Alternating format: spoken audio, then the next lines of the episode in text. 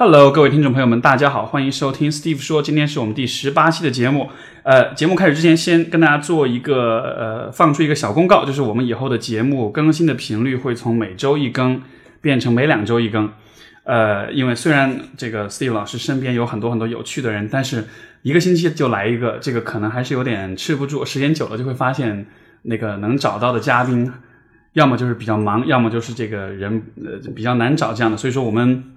呃，做这样一个安排，把时间的这个更新频率拉长一下，这样的话呢，也能做出质量更好的节目出来。呃，那我们今天请到的一位嘉宾呢，是呃，最开始是我在知乎上认识的一位知乎大 V，然后他的，我我发现我最近跟食物很有缘分啊，因为十七期节目请来的 Iris 就是一位私房菜的这个大厨，然后今天请到的这位嘉宾，呃，有一个美食公众号叫做艾格吃饱了。然后他就是这位公众，呃，他是这个公众号的这个创始人，呃，我们应该叫文佳。然后他在知乎、在微信公众号上面也是，呃，因为他所做的事情呢，就是说他会用自己亲身的去，相当于是去评测很多各种各样的餐厅，然后写出一些非常有意思的文章来探讨关于美食的很多话题出来。所以说，啊，接下来进入我们今天的节目。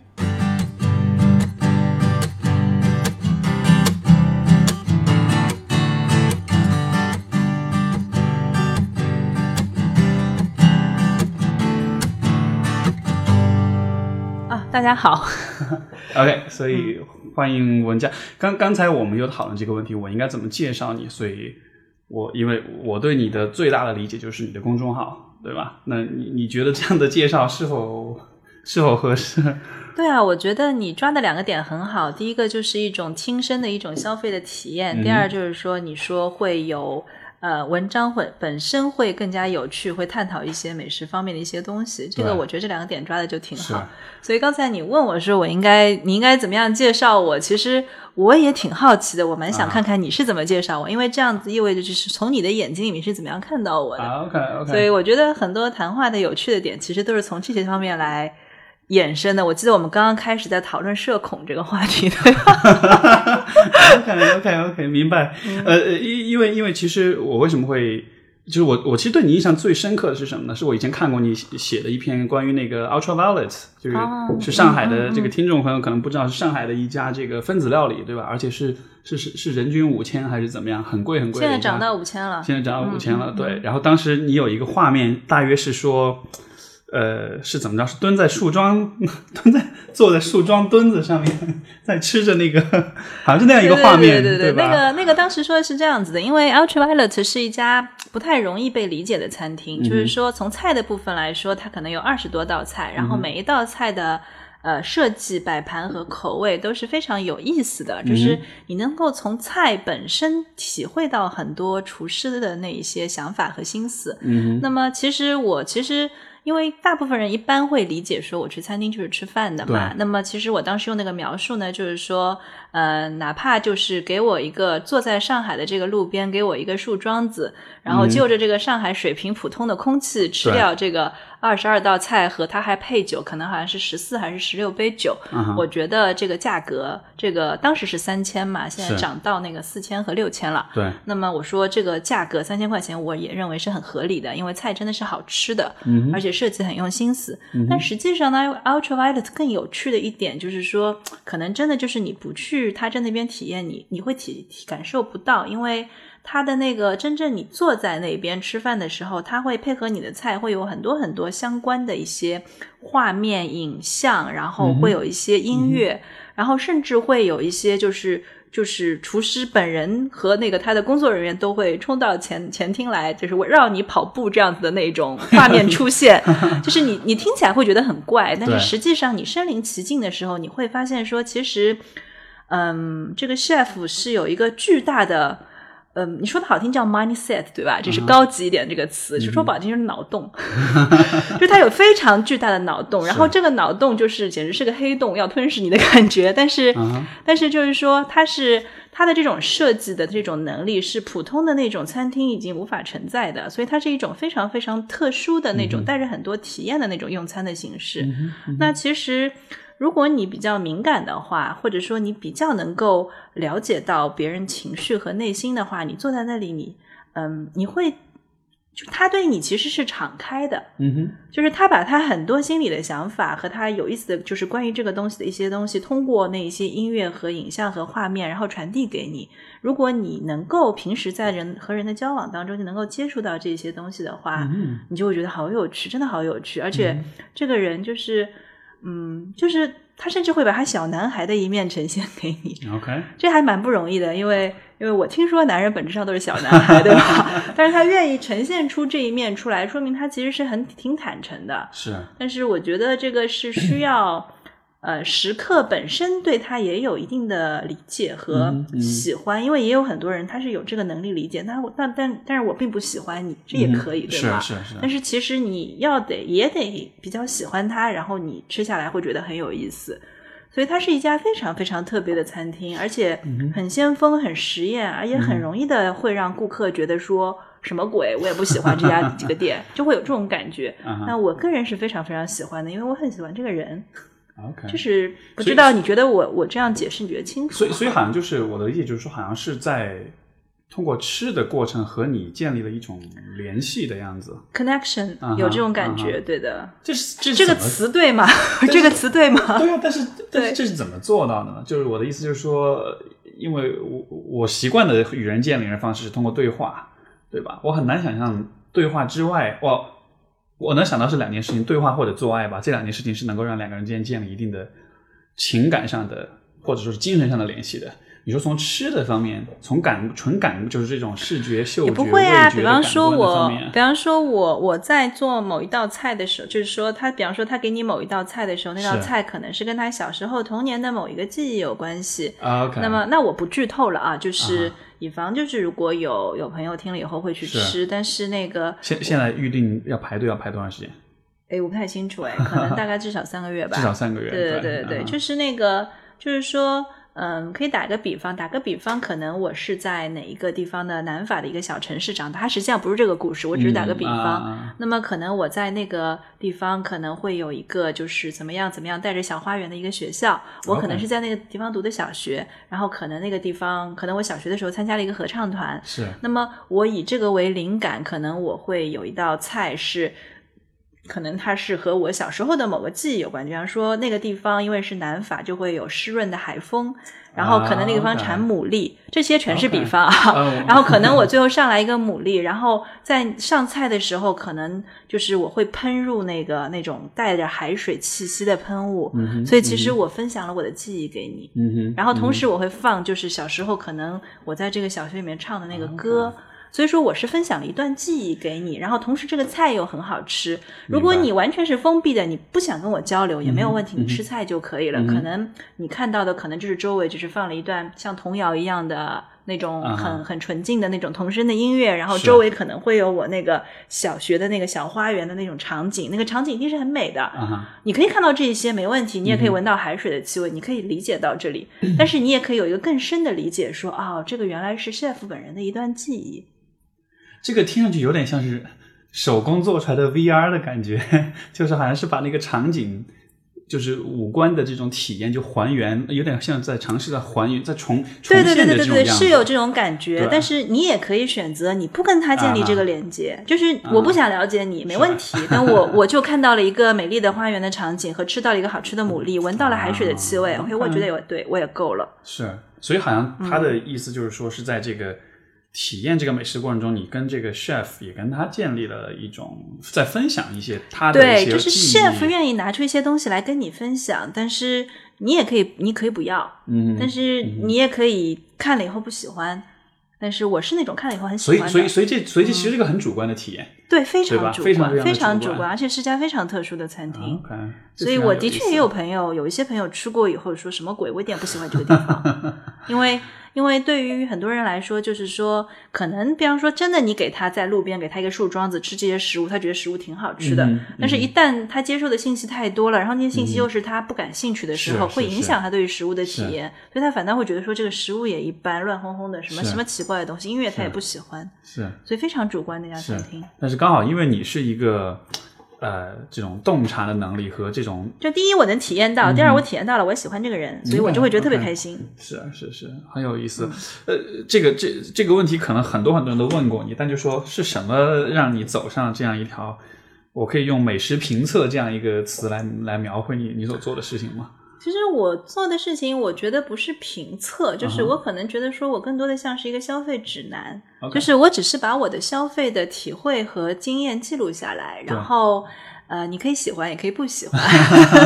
就是我记录的是我消费的经验以及我在当中的这个体验。对，所以我是在我用我的视角看这些东西。当然，我背后会有一整套比较专业的逻辑来那个支撑这一些。就是我肯定要避免的，就是说我只是凭个人的喜好来做这一点，因为我会基本上确保我的文章就是出来之后，专业人士是认为说是第一，你你说的话都在点子上，就是。就是你挑的点子都是很 对的，然后第二就是说你说的那些话都是没有错的，就是我会做到这样一点。但是实际上呢，你背后这么一整套专业的逻辑呢是没有必要给读者说的太多的，因为其实你不需要懂得这么多嘛。然后。其实你如果感兴趣的话，你可能跟我最亲最亲的那个接触，可能就是你看到我最后给的结论说，我觉得这家餐厅好吃，那你就跟着去吃就好了。如果你吃下来觉得不好吃，可能我们两个之间的联系就 被切断了。但如果你觉得好吃，你最亲的联系就是说，你下次再看我说什么东西好吃，你再去，然后你可以根本就不用看前面那些东西。但是也有些人会稍微深一点的接触，是他会看你点了哪些菜，然后更深的接触，他会看说。他会看说说你在点菜的时候，你有些什么心理的内心小脑洞 就是有些人就是会有一些内心小剧场，他会理解到你这些点嘛，对吧？然后他也会觉得有趣，然后可能非常只有非常非常非常极少极少的人会来跟我探讨背后那个非常专业的那套逻辑体系。那偶尔碰到的话，我也是会很高兴的，会觉得说，哎，这么深的东西，就这么小的关注的点，我理解大部分人都不关心，但是你关心，我觉得你好有趣，会有这样的感觉。那一开始为什么会喜欢开始做这件事？其实最早是最早是零八年写了一个 blog，那个 blog 叫一个人的点评网，是专门 anti 大众点评网。因为其实那个时候呢，其实就是我我其实有一句 slogan，有很多人就是有一句标语，很多人会觉得很有意思，叫那个关于食物，就是不是比你懂得更多一些，只是比你花了更多的冤枉钱。对，这句话是你的。对，但是其实这个就是我一个真实的心路历程，因为就是我零七零八年开始想要吃一点好吃的餐厅的时候，因为对对吃感兴趣嘛，然后就想下馆子嘛，想吃点好吃的，然后那个，然后那个叫什么？但那个时候就很困惑，觉得说我跟着那个大众点评网的那个去去去找餐厅，我找餐厅呢也不便宜了，起码也就是不是因为价格太便宜的关系不好吃，对吧？然后那个叫什么？但是为什么就是不好吃呢？就各种各样奇怪的、匪夷所思的，人均五百块以上的餐厅，特别奇怪。然后就会觉得说，你就吃了两顿以后，我就停下来了，因为我觉得这些钱全部是打水漂的。是。那么，因为我是一直是那个，我大学读的新闻系，然后毕业以后一直是在做媒体工作嘛。那你出于一个从业者的一个经验，你心里就想的是说。它是本质上是一个消费，对，那任何消费都是有逻辑的。嗯，那为什么？比方说我们买包，我觉得去餐厅和买包买鞋是一样的。嗯那为什么这个包比那个包更贵？是为什么这个包的，就是为什么这个包做工好就要比那个包更贵？是做工在这个包的成本里面占多少？占多少比例？那么，比方说这个今年的这个颜色，比方说这个颜色，比方说这个包是这个颜色，其实你后来时间长，你一有经验就看出来，说这个颜色一看，比方说就是植物颜料染制的，就是它特别轻颜色，然后不是一般的就是那种上浆能上出来的，那可能它就特别贵，所以背后一定是有消费逻辑的。是，那我觉得餐厅也是一样的，所以在那个时候，你就是出于一个职业的敏感以及。个人的习惯，因为因为我一直在做消费指南方面的报道嘛，所以说就开始研究这个，然后慢慢就开始说，哎，这个挑餐厅有一点得心应手了。那么在这个过程当中，因为本身我又是一个，因为你做媒体本身，你肯定是很乐于的把这些信息整理出来再传播出去，因为你会从传播当中也获得一些乐趣，你就开始写这些东西，慢慢发现有人看，还有人真的跟你去消费，然后你又紧张了，你就想说 我的这些判断对不对？那你再接下来的一条路就是你非常按照你的那个专业逻辑，就是你去找专业人士比对啊，是，就是你去找厨师啊，然后你去找那个餐馆的老板，去找餐厅的经营者啊，你去找国内国外的相关的这些做相关方面的人，甚至你要慢慢开始去了解上游和供应链。因为你不了解食材，你不了解供应链，你是没有办法评到一个餐厅那个叫什么的。比方说，你坐在某个餐厅里面，对它的某个金牌扣肉就是就大非常赞叹，但实际上你了解一下供应链，你就知道说那玩意儿是个半成品。所以它并不是很稀奇的一件东西，所以你没有必要对着它大加感叹。但是可，但是隔壁那家餐厅看起来那个肉和这个肉是差不多，但是那家餐厅是纯手工做出来的，就是在店里自己做出来的。嗯嗯所以这个当中的那种区别，你是必须要了解到，然后你才能去给出大家一个消费的指引的。那其实消费的所以这好像我可以，我是否可以理解为这其实就是。怎么说呢？就是在其实是一种鉴赏能力的一种全面的一种一种一种培养的样子，就有点像是因为因为你在讲的时候，我所想到一个，比如说当我们在看电影或者看看艺术作品的时候，我们看的不光是它本身呈现出来的东西，我们要考虑的是这个作品或者它所成它所处在的时代是什么样的一个氛围，然后这个氛围之下受到哪些人的影响，就是好像是有你会把很多的信在这个就是这个东西这个作品之外的信息和它联系在一起。我觉得你当然就是用这样的比喻来、来跟我说，我当然是非常高兴嘛，因为 这个其实是一个就是非常需要大量的信息，就其实是一个非常高级的一个形容嘛，对吧？但是就是说，如果是回归本源的话，我我也比较乐意说说，其实其实我就在研究怎么样会花钱。怎么样花钱花的对 因为我们永远是要花钱的。那这笔钱我怎么样花的我自己开心，但是花的又对，嗯然后花的又好。其实就是回归回归到一个最可能柴米油盐酱醋茶的这个角度，可能就是这样子的一个东西。你知道吗？我会觉得这个其实是一个非常、呃，我觉得是一个非常容易被忽略的角度，因为其实怎么花钱的问题，我觉得在绝大多数人的生活当中都是由呃广告来决定的。你要看的，我觉得，我觉得会花钱的人吧，其实还真的是少数。就是比方非说，常非常少比方说，比方说，呃，比方说我的阿姨妈妈长辈里面，就是有一些长辈特别会买菜，嗯，这个就叫会花钱。嗯，菜场里面有这么多摊，他进了菜场，他怎么挑哪哪一摊的菜好？然后其实我就跟着那个会买菜的人去，就是就是一个普通的阿姨，然后跟着她去逛过菜场的。是她一进菜场就进了某一摊，然后嗯她说他那边是要菜，是，然后我就问他说你为什么选这一摊？这个菜场有这么几十家蔬菜摊，对对吗？他说我跟你说啊，他说这个进门的这个摊头呢特别大，然后呢那个摊头就特别贵。然后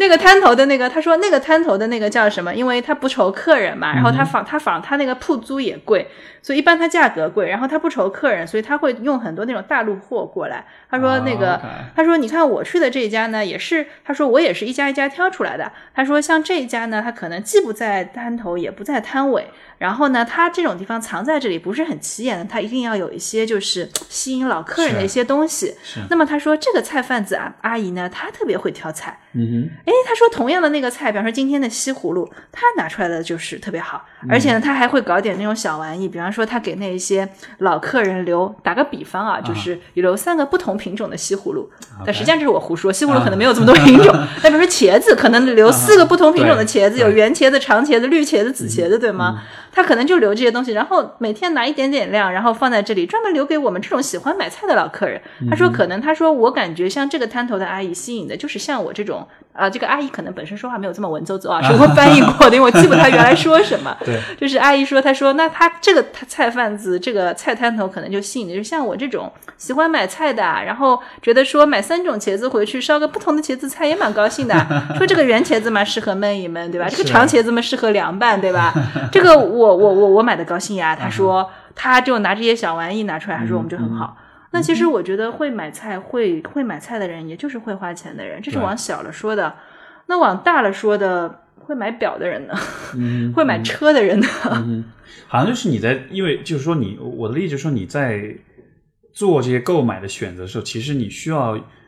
有很多很多的知识，不光是关于你所买的你要这个东西获。取大量的信息，信息没错同时呢，你要懂得筛选信没错，息你要知道哪些信息对你是有价值的，哪些信息你是可以忽略不计的。嗯有的时候这些信息是是你筛选掉它是因为真假，就是你知道那个信息，像你刚才说的是跟着广告走的是真假。但是有的时候呢，你筛选掉这些信息，是因为你知道不你不喜欢，嗯这个是建立在你对你自己的理解上面的。但是你一开始是不知道你喜不喜欢的，所以这个就是你的冤枉钱。你花钱买来以后说 哦我不喜欢，那我下次不买了。对对对，所以所以所以这是我觉得这是其实是一种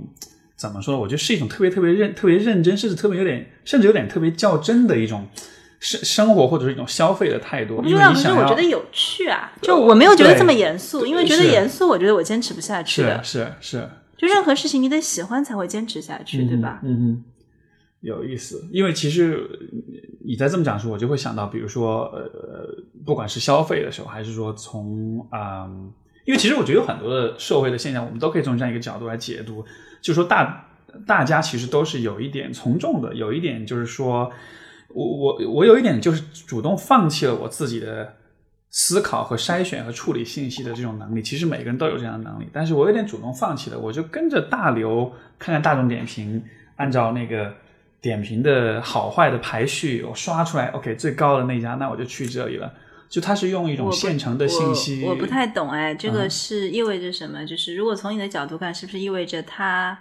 放弃了这个权利，也意味着他不用承担这个决定做错的责任？我我觉得更多的是在于这是一个很方便的过程，这是一个让人觉得很舒服的过程，就是我不需要花那么多的时间去考虑，比如说关于吃的问题，比如说关于买什么包的问题，嗯，因为因为因为我觉得可能就是说，大家在消费上的这种啊、就是就是通过消费满足的需要，可能是不一样的。对于你去吃一顿饭和比如说但是我觉得消费包括两种嘛，嗯因为典型的那个 lifestyle 生活方式的定义就在于说你如何消费你的时间和你的金钱。嗯那更重要的是你是你你花你的时间在什么地方？那我相信，比方说一个人对吃不是很感兴趣，他就跟着大众点评网随大流的随便买一点，他买衣服肯定也随便买一点。可是有可能他在 Steam 上买起游戏来头头是道吧？你一定会选择你感兴趣的地方去花你的时间的。我觉得人都是有这样的兴趣的。而且我觉得你肯定会接触更多的那种有各种各样兴趣点的人，我还挺好奇的。所以其实刚刚你说到 Steam 上买游戏，我的我 Steam 上游戏就非常非常的多，所以你 在 Steam 上，我不是听说可以我不是可以听说一键可以购买全部游戏对吗？这这我还没有还没有这么疯狂，但是呃，哎不，是我我觉得的确是这个样子。所以说，呃，其实我会有一个相关的一个问题，就是说，因为其实你显然就是你对于吃，这是你的兴趣点，所以你会愿意花很多的时间去研究它。那么，呃，怎么讲呢？因为我是一个对吃没有那么多研究的人，那我就想，当你面对我这样的人，当我想让你向我解释，你站在一个 insider，站在一个就是说这种算是知道内幕或者说业内人士的角度来说，你看到的呃餐饮饮食行业和我看到的，你觉得会有什么样的不一样吗？我觉得肯定关注点就是完全不同的吧。嗯但是我也会觉得说，我来滔滔不绝的跟你说这些东西，你也不感兴趣，其实对你来说是没有用的信息。然后我一向觉得说，对人没有用的信息就是垃圾信息，所以。除非你主动有兴趣的问我说你想知道一些什么东西，然后我会酌情跟你提供一些，我不会说太多。啊所以所以我为我觉得刚所以我刚才这个问题问的问的太业余了。也不是不是会很大，就是，然后啊我会觉得说，你当然会很好奇，可能我看的，或者你有可能就是具体到某一点，你可以把某些东西更细化一点。明白。然后我觉得，如果因为也有很多人，就是也有很多人就是看我的东西，就是我觉得，我觉得我会把读者可能看的更多是用户嘛，嗯就他们使用我的方式是不一样的。然后比方说，他是他有些人使用你的方式一样是为了节省时间啊，嗯就是说。我跟着大众点评网看腻了，我换个人看看行不行啊？然后他说好吃，我就去吃吃看呗。嗯这个可能就一顿饭的钱，吃的不好，什么鬼不理他了；吃的好，说哎这人可以，他下次再推荐点什么东西，我感兴趣就买一点呗，或者说我感兴趣就跟着吃一点呗。嗯哼所以我觉得这个也是一个非常简单的一种使用的方式，因为我理解大部分人是没什么，的确也没什么兴趣和时间愿意在这个上面了解这些东西的。我觉得我的兴趣点在这边，只是因为我可能比较奇怪而已。但我觉得我也不比打游戏的人更奇怪，对吗？可能打游戏的人人多势众，对吗？研究吃的人，我觉得哎，因因为像怎么说呢？这种美食点评点评家或者这种叫做什么，就是这种 critiques，说应该也是蛮蛮多的吧，在你们的我不知道，在你们的这种圈子里面，嗯，真正从消费者角度来做的挺少的，就是真正你是自己，呃啊，当然这么说有点不是太妥当，嗯就是说我我我可以说一下，我我可以说一下我自己觉得我会对于用户有帮助的地方，嗯然后就是说就是说我是真正就是。自己从消费者的角度，就是从真正从这个餐厅的顾客的角度去看的。比方说，我会去看他的，就是第一，你去餐厅吃饭，因为你你但凡去目标餐厅吃饭，你考虑到会写文章，你是绝对不会去跟餐厅打招呼的，就你不会提前去跟他们，绝对不能说，因为说，而且一定要匿名，是就是就是就是，包括现在可能都会有些餐厅认出我来，但是、但是你一定要想办法要匿名，就是因为匿名的原认因，认出来了怎么办呢？嗯，不怎么办呀？啊你就笑笑，你就说啊，我不是来工作，我随便吃吃的。啊，OK OK，然后，然后就是你也不要给我打折，谢谢。就是说，就是说，为什么就是要为什么要匿名这一点？就是因为你一旦去跟老板打了招呼，其实我也想省钱，对吗？对，对我，我我如果可以，就是其实我说白了，其实现在以以我做到现在的程度，其实国内任何一家餐厅，包括任何一家餐厅，不管你再贵，如果我想免费吃饭，一定没有任何问题。嗯，但是，但是对我来，就是对对我来说，可能我觉得我被，哎，我觉得我过得挺愉快的。你看，我去吃饭，所以咱们去吃饭吧，这餐厅不要钱，我跟老板打个招呼了，那可能我挺高兴的，你也挺高兴的，对吗？但是对读者没有帮助，是因为打过招呼了以后，就是所有的厨师，就大部分餐厅它的那个流程管理是没有这么科学和严格的。嗯那么你打过招呼以后，他的那个厨师的出品，甚至服务，都是和你作为，甚至有的时候是你作为媒体去，你吃的食材都是和一般顾客吃的不一样的。那你吃的很高兴，你写篇稿子说，哎，这这餐厅特别好，嗯哼，但是你跟着我去吃，嗯哼，你就觉得说你吃到的东西跟我吃到的东西完全两两码事啊。那其实我我会有一定的负疚感，我就会觉得说，哦，我我我因为写了一篇消费指南类型的文章，然后然后然后你出于对我的信任去吃，然后你发现你吃的东西跟我不一样，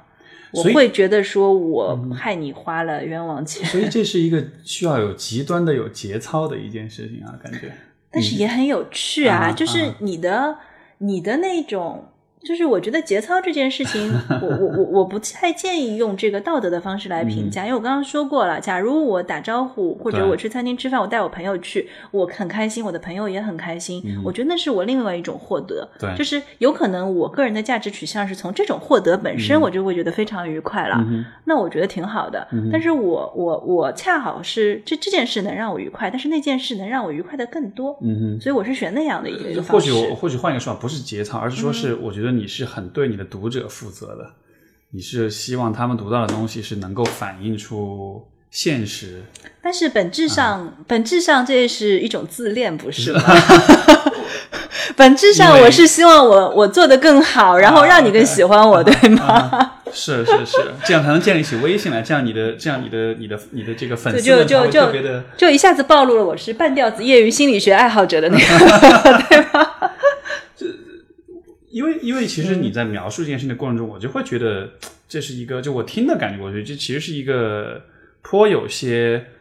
内省和有一些这种自我觉察的这样的一种意味在里面。因为你所关注的，一方面是吃，一还有另一方面是是用餐的体验，是你作为一个消费者，对吧？相当于是你，因为你前面讲 Ultra Violet，他们是把厨师的那个。把他的那个现实，把他的体验但他太特殊了，没有餐厅这么做的，是太累了好吗？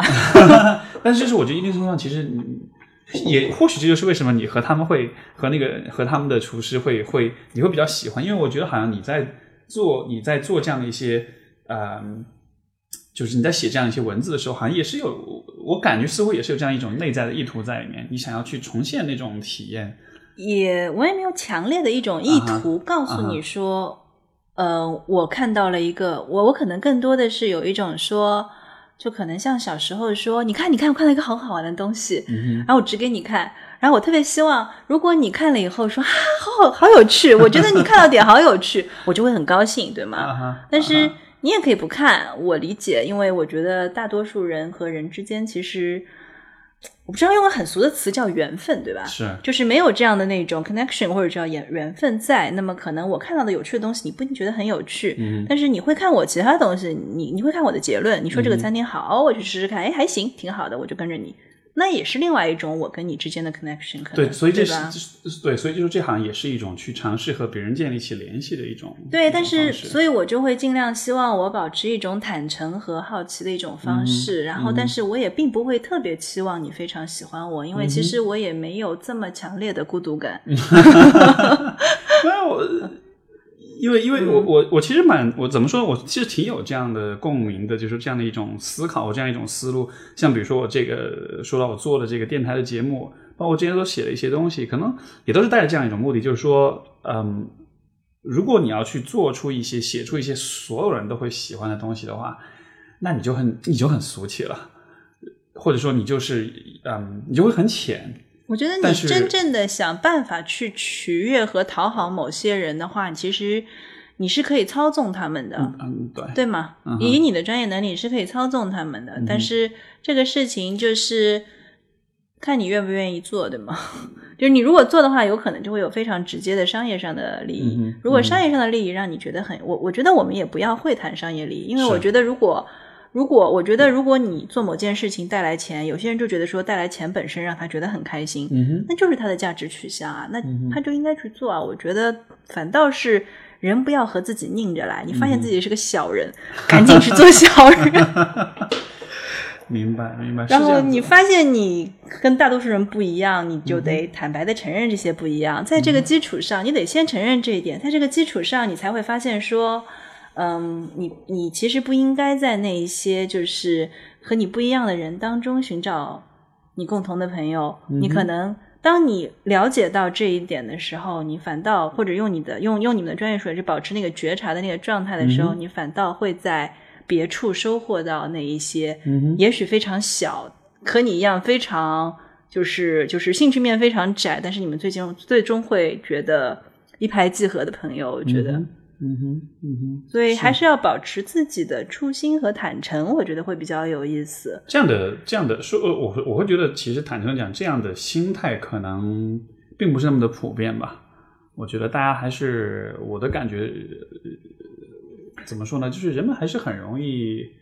有一种很普遍性的一种孤独感，所以说会很渴望让身边尽可能多的人来。对，因为我觉得是反的，因为其实我也是经过这样的阶段。因为当我发现我的兴趣点和大部分人不太一样，因为为什么我不喜欢打游戏呢？为什么我就喜欢研究餐厅呢？对吗？而且研究来研究去，发现哎，我就很高兴的说，你看，你看，你看，然后隔壁也没有人理我的时候，对吗？我肯定会感受到孤独。对，那么你可能一开始你的状态就是说我调整一下，我适应一下，我看看能不能跟你们一样啊？也许跟你们一样了，你就会喜欢我。对，但我觉得不会吧？实际上、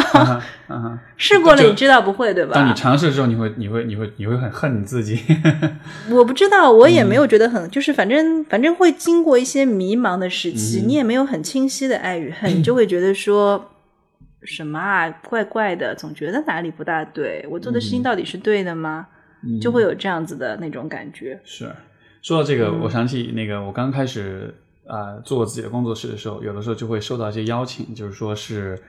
呃，相当于是那种呃婚婚相亲婚恋的那种公司，婚婚介公司，他们会做一些这种相亲活动。然后就跟你说，你好适合开发这种产产品，可以赚大 钱。就是我们在开始录这个节目之前的讨论。对对，但是但是但是就是说，在这些活动上面的时候呢，他们就会就是说这个主办方他邀请我去，他希望我做的事情就是尽可能的把这些人撮合到一块儿去，你知道吗？就是说啊，利用你你的权威感，然后达成商业的目的。因为撮合到一起，因为大部分人都是迷茫的嘛，嗯其实。嗯但是我觉得这个是和你的职业操守完全违背的吧？对啊，对啊，是啊，所以就是他就是希望有这样的一个所谓的专业人士帮他们去。因为其实这种婚介婚婚介公司都是这样的，就是你哎，我可以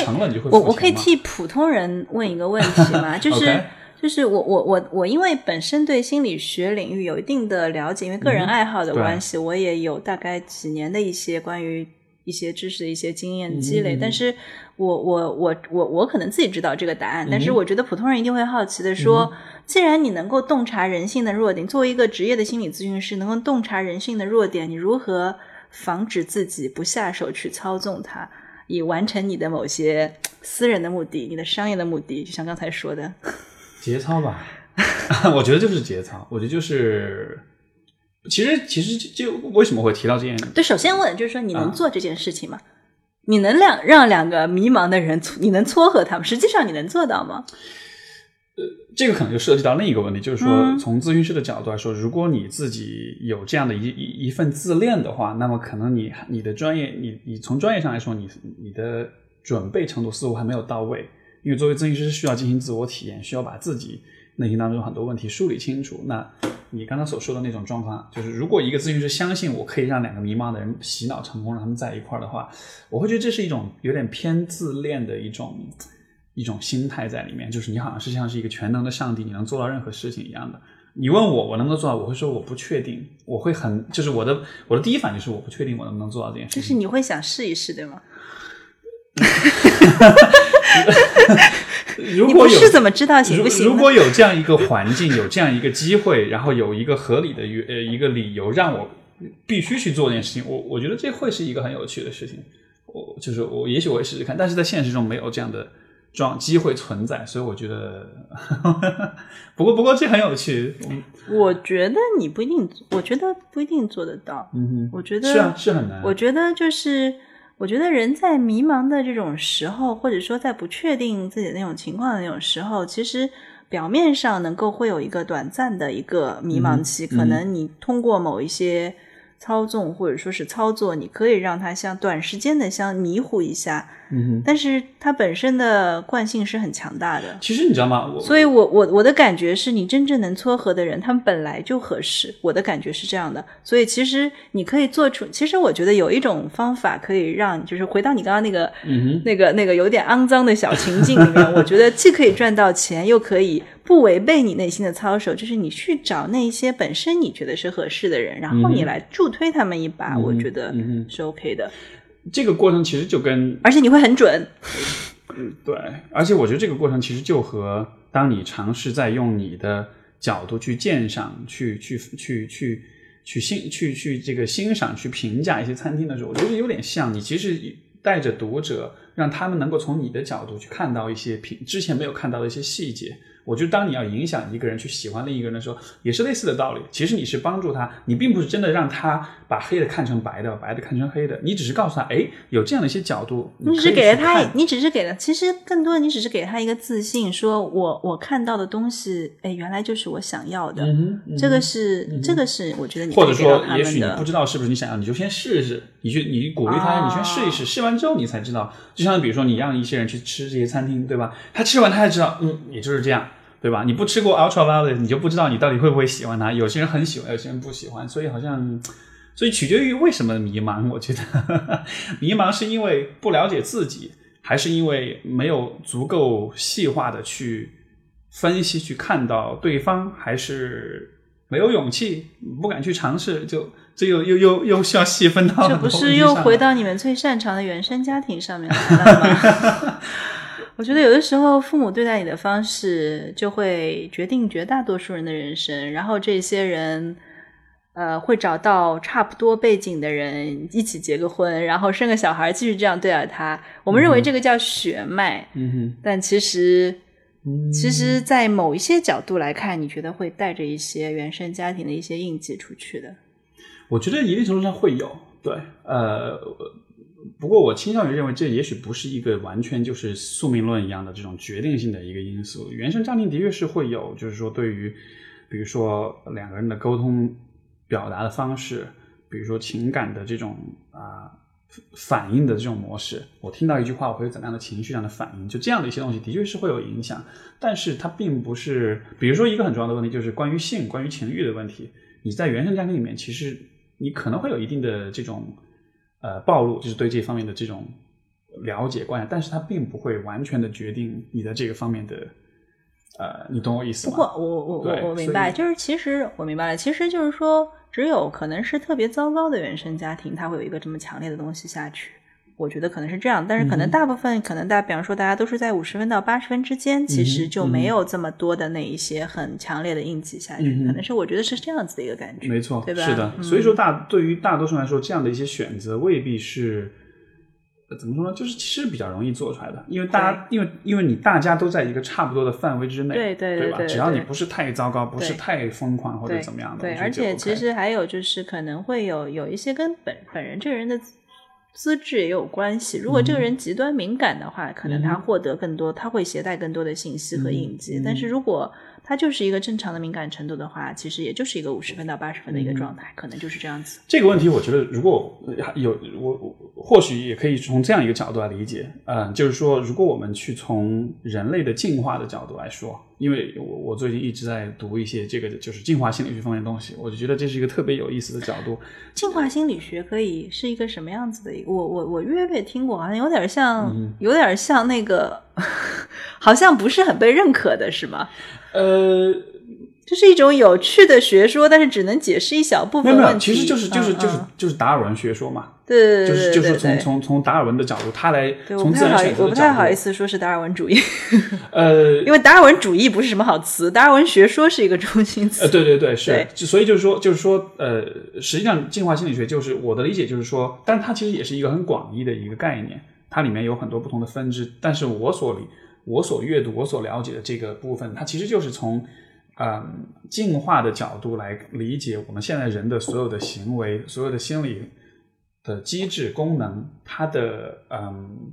它给我们带来什么样的好处？给我们带从生存的角度带来哪些好处？因为带来了好处，所以这样一些机机制、这样一些功能才得以被保存下来，而没有被就是说在自然选择过程中被淘汰掉。嗯比如说，嗯，有一些人喜欢和别人亲近，有些人很讨厌和别人亲近。嗯这样的两种人在自然选择的过程中，显然是喜欢和别人亲近的人存活下来的概率会更高。嗯而讨厌和别人亲近的人，他可能很容易就没有后代，或者很容易就会死亡。嗯对吧？所以说，就是有这样的一些自然选择的过程。呃，我们今天所有的人的行为，包括我们的身体，包括我们的心理的所有的这些功能、这些机能，呃，都是有一定的内内在的逻辑在里面，甚至包括我们说原生家庭的问题。当然，这个 这只是我自己的一个假说、一个假说、一个猜测，我并没有找到相关的这种文献或者是探比较学术上比较靠谱的探讨。但是我只是觉得，包括像人们为什么会有，就是说原生家庭会对小孩子这样的影响，包括原生家庭对小孩子影响，又会影响到小孩子的自己的亲密关系的这种影响。我觉得这样的一种，就是我们之所以，因为这不是一个偶偶发状况，这是几乎所有人都会有的体验，对吧？我们多少都跟我们的父母有点像。而我们的伴侣多少跟我们的父母也都有点像，为什么会有这样一种现象？我觉得，如果你从进化心理学的角度来说，也是因为，呃，因为这是一种传承，这是一种人的生活方式和行为，啊、能够从上一代复制到下一代。这样的话，我就能确保上一代人他们有这样的一些行为方式，这些行为方式让他们能够比较好的生存。那么我同通过这样的一个过程，下一代人就是说，当每一代人都有一种自然的本能的去模仿和学习前一代人行为处事模式的这样一个习惯的时候，我觉得这是有利于，至少从人类进化的角度，这是有利于我们的繁衍的。你懂我的意思吗？只是说，所以所以最大众的、最主流的其实是最稳定的。嗯，不见得是最稳定的，因为、嗯因为其实我觉得，呃，就是怎么说呢？就是人的进化最终的目的是为了适应环境，对吧？只是说刚才我们所说到的，比如说原生家庭会影响，呃，自动的从上一代传到下一代，就这个传承的过程本身，我就是有利于人的人类社会的这种呃发展跟繁衍。但是与此同时有，又有这样一个问题，就是呃，如果两代人所处的环境非常不一样的话，那么你所传承下来的东西到了下一代那里就成了一种，这这个其实就是进化心理学当中所讲的 mismatch，就是呃讲 mismatch，就是讲这个我们应该说不匹配，就是不不匹配假说，就是有很多的问题的产生，是因为我们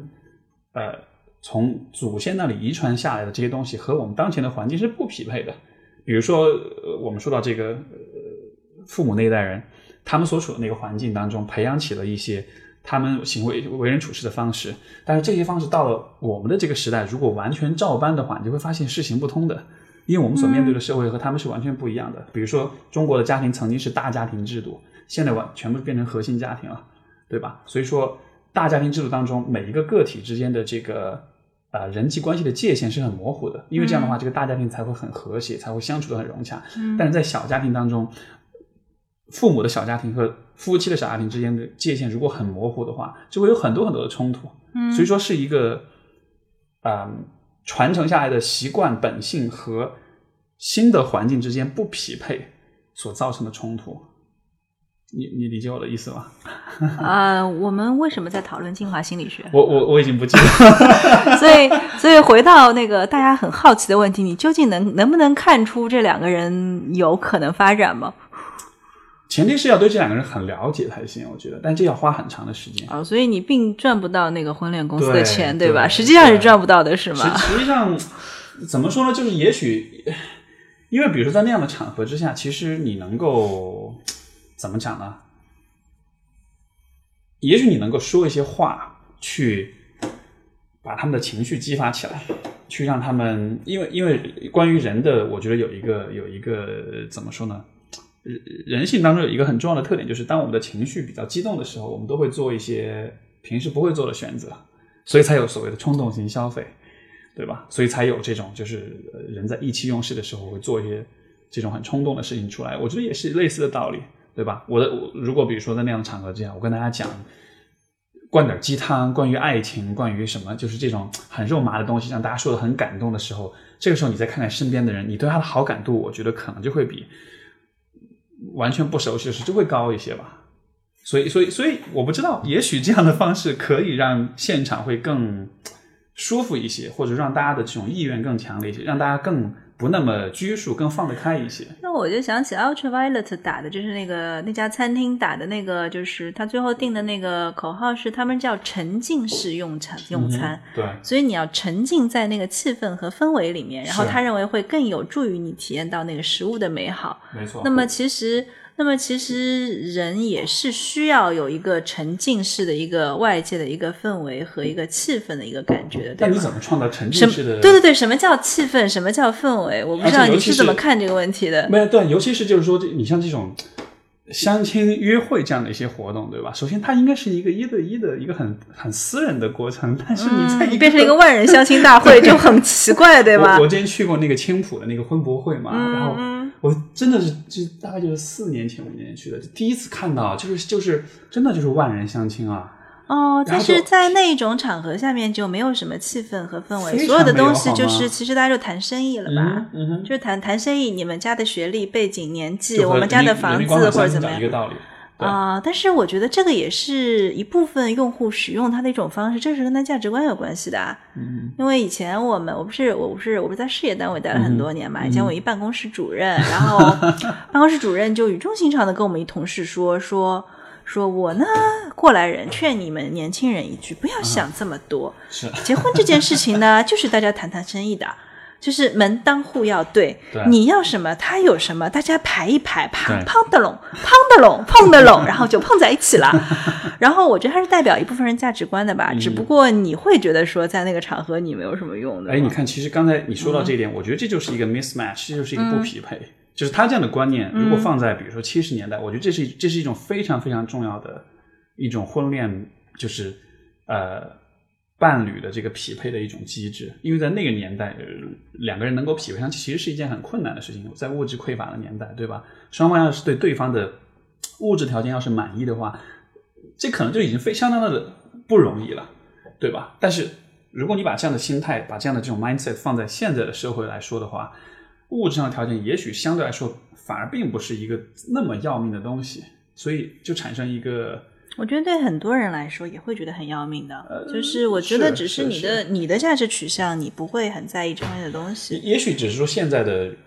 我只是越往后面的一代一代的人，我觉得是他们的自我意识会越来越强。我只是觉得说，我们现在会越来越强，越来越承认多元的价值观。对，没错。所以说，你说的那一些，就是他可能是从上一辈遗留下来的产，就是你说的传承的那一部分的所谓七十年代的主流价值观，现在依然是很有市场的。那就是结婚嘛，肯定要听听父母的，父母不同意嘛，我也不同意的，对吗？因为。然后就是要有房有车的，对吧？然后要父母出去帮我谈一谈房子和车子这件事情的。然后谈好了以后就结婚，结婚那那女的就要生小孩了，是那生生生完小孩嘛，就是要要就是这是这是一个很传统的一个价值观。但是这个价值观之外，会有越来越多不同的身影存在，然后会有越来越多不同的选择，然后。当当我我觉得就是当不同的人都能够在这个社会获得一种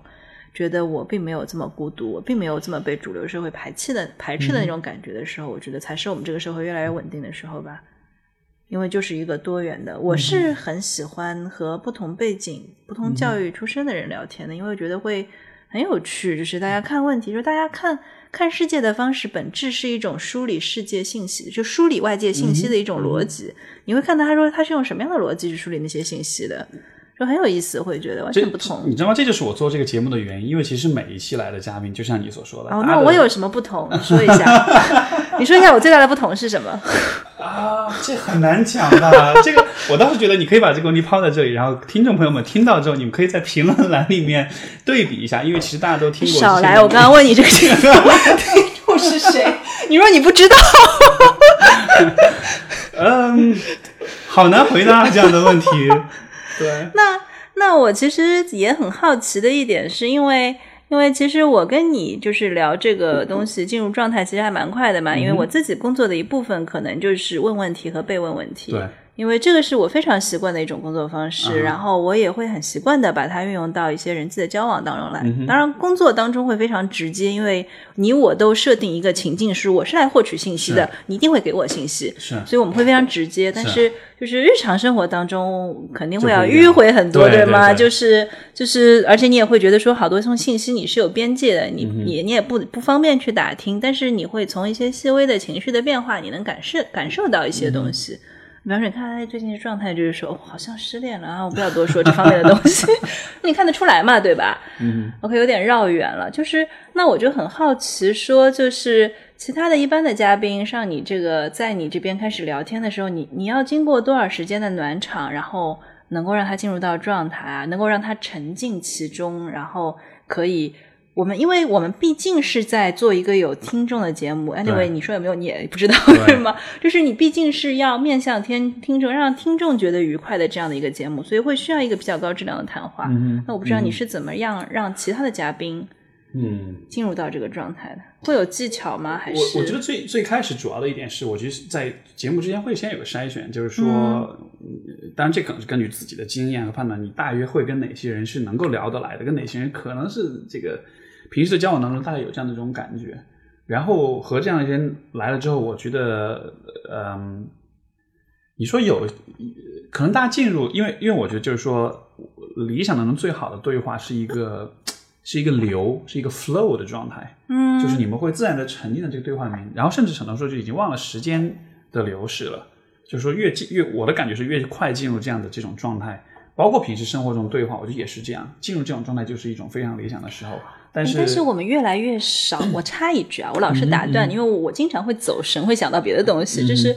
就是我插一句，就是说，我觉得我们现在越来越少有那种安静的、可以集中的进行一段对话的那些东西。他我们总是会不停的被打断。就可能我跟你吃着吃着饭，我们就低头刷起了手机，嗯哼，然后把手机放了一会儿，我们又谈了一些什么东西，然后谈话总是没有进入到那个流的状态，然后他又被打扰了。没错，这这很普遍。而且，尤其是参与对话的人数越多，被打断的概率会越高。对，所以，所以其实你一直啊，因为我我一开始以为我们是一个线上对话的一个形式，然后最后你选你跟我说是面对面的对话，我大概就，然后我就对这个节目产生了好奇，因为我就很想知道说你是会希望对话在什么样的情况下进行。其实就是就是刚才你所讲，就是怎么样去进入这样一个过程。我觉得，嗯。可能最最基本的一点，其实就是就是就是注意力的集中，就是 concentration，就是就算对方是在不停的跑题，如果我一直关注着这个对话，关注着我们在聊些什么东西，我能让我能让大家的探讨的范围大约是放在，比如说关于美食也好，比如关于心理学、关于婚介、关于婚恋这样一些问题，围绕在这个上面，我觉我其实这一点就是就就已经足够重要了。你只要把双方的对话一直就是说。限制在一个大概的范围之内的话，随着你们的对话的不断的深入，但是还有一个很重要的前提是，这个话题双方要真的有要，真的是有一些可以讲的东西，因为有一些话题如果一方很有的说，另一方完全不懂，对吧？那么这可能在进行起来就会有点困难。但是这不代表说也做不到，因为像有时候我的有些嘉宾他们所讲的一些东西，我可能并不是那么的了解，但是这样的情况下。啊、我觉得就是我是带着一个非常非常好奇的角度去去发掘、去了解。我觉得这里面有一个，嗯，有一个它背后的逻辑是在于人们的，我会觉得人们的体验、人们的这种心理的反应跟过程，很大程度上是有一些比较共同的东西的。我们聊的东西，我们聊的事物话题可能是不一样的，但是我们的心理的体验和感受可能是非常相似的。比如说我在聊游戏，你在聊美食，对吧？虽然这两个话题从从信息的层面来说可能是不一样的，但是那种喜悦感、那种成就感、那种投入其中的感觉，就这样一些东西，我觉得是很能让人有共鸣的。所以这那有的时候我会觉得说，嗯，有一些人不太能够感受到这些东西，嗯就是可能出于他的一些常年的一些习惯，比方说，就是你会觉得他对于情绪本身是隔离的。但是你刚才也也也有讲到说，其实每一个人都有一些他很喜欢、很在乎的东西，对吧？嗯所以，所以我会觉得，也许是我们不是每一个人都是那么的感性、那么的细腻，但是我觉得我是相信每一个人总有一些他很在乎的东西的，而他很在乎一个东西的那种感受，我觉得这就是一个可以连连接所有人的一个一个一个枢纽、一个纽带吧。所以，可能最终我去寻找是这样一种感受的这种共鸣。至于为什么，至于是基于什么话题，这个也重要，因为也是长见识，也是长知、知识。我我理解了，所以就是其实你会觉得说有质量的谈话、令人愉快的谈话，嗯带着那种 flow 感觉的谈话越来越少了，所以你就刻意创造了一个一个一个 有可能会出现更高质量谈话的一个环境，然后来做这件事情，然后尝试从这种沟通当中获得一些非常有意思的体验，或者有意思的信息，或者两者兼得，对吧？而且而且一个更重要的目的是在于，我也是尝试想要把这样一种体验，也是能够让听的人也是有类似的这种感觉，能让他加入到这个 flow 当中。你之前有听众有留言有感受到这一点吗？我有些我很多的听众都告诉我说啊，一口气一上午一口气就听了三期节目，怎么样怎么样，然后就是就是就是、啊意思就是说是一不小心就很长一段时就这间过去了这。种就这种愉快的这种感觉，其实大家都是明白的，可能他不一定很清晰的能够抓住，嗯。但是他就会觉得说，哎，听着挺开心的，也不知道你在聊些什么，聊得特别开心的感觉。没错，没错是。因为因为我开始做也是因为之前我自己听一些这种、就是这种这种网上这种播客这种 podcast，我听的最多的一个呃呃叫做 Joe Rogan，就是这个这个人他是一个老美，然后他的节目都是三个小时，是有的时候四个小时的节目，然后我就发现我真的可以就不见得一口气听完，但是我真的会我听的时候，比如说一上飞机我开始听，呃然后两个半小时飞北京，哎怎么就到了？你会走神吗？有的时候会走神，但是但是你在走神的时候，你你是你是对这些话题走神，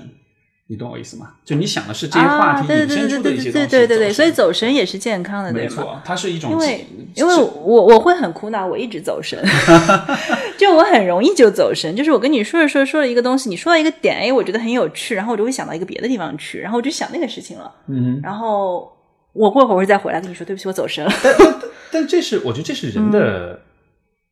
呃，我觉得这是一个很，但是我觉得这很正常这样的现象，就是说你其实是想把这个观点拓展开来，嗯，然后你想到一些别的一些点，我觉得每个人都会这样吧，或者哦，是吗？原来我不是孤独的，太好了。我很苦恼于我一直走神，觉得是吧？因为你说这种现象，我觉得很很，至少我的体验是，我觉得很普遍。而且我跟别人的对话当中，我觉得很很多时候会有这样的状况啊。或者说，也许我们可以这么理解，就是说，人的语言其实是非常局限的，因为语言的表达的，从通过语言表述传速传递信息的这个速度是有一个上限的，但是人的思维的上限，是大大超过语言表述的这个速度的上限的。所以很多时候你会觉得自己的表达比思维要慢很多。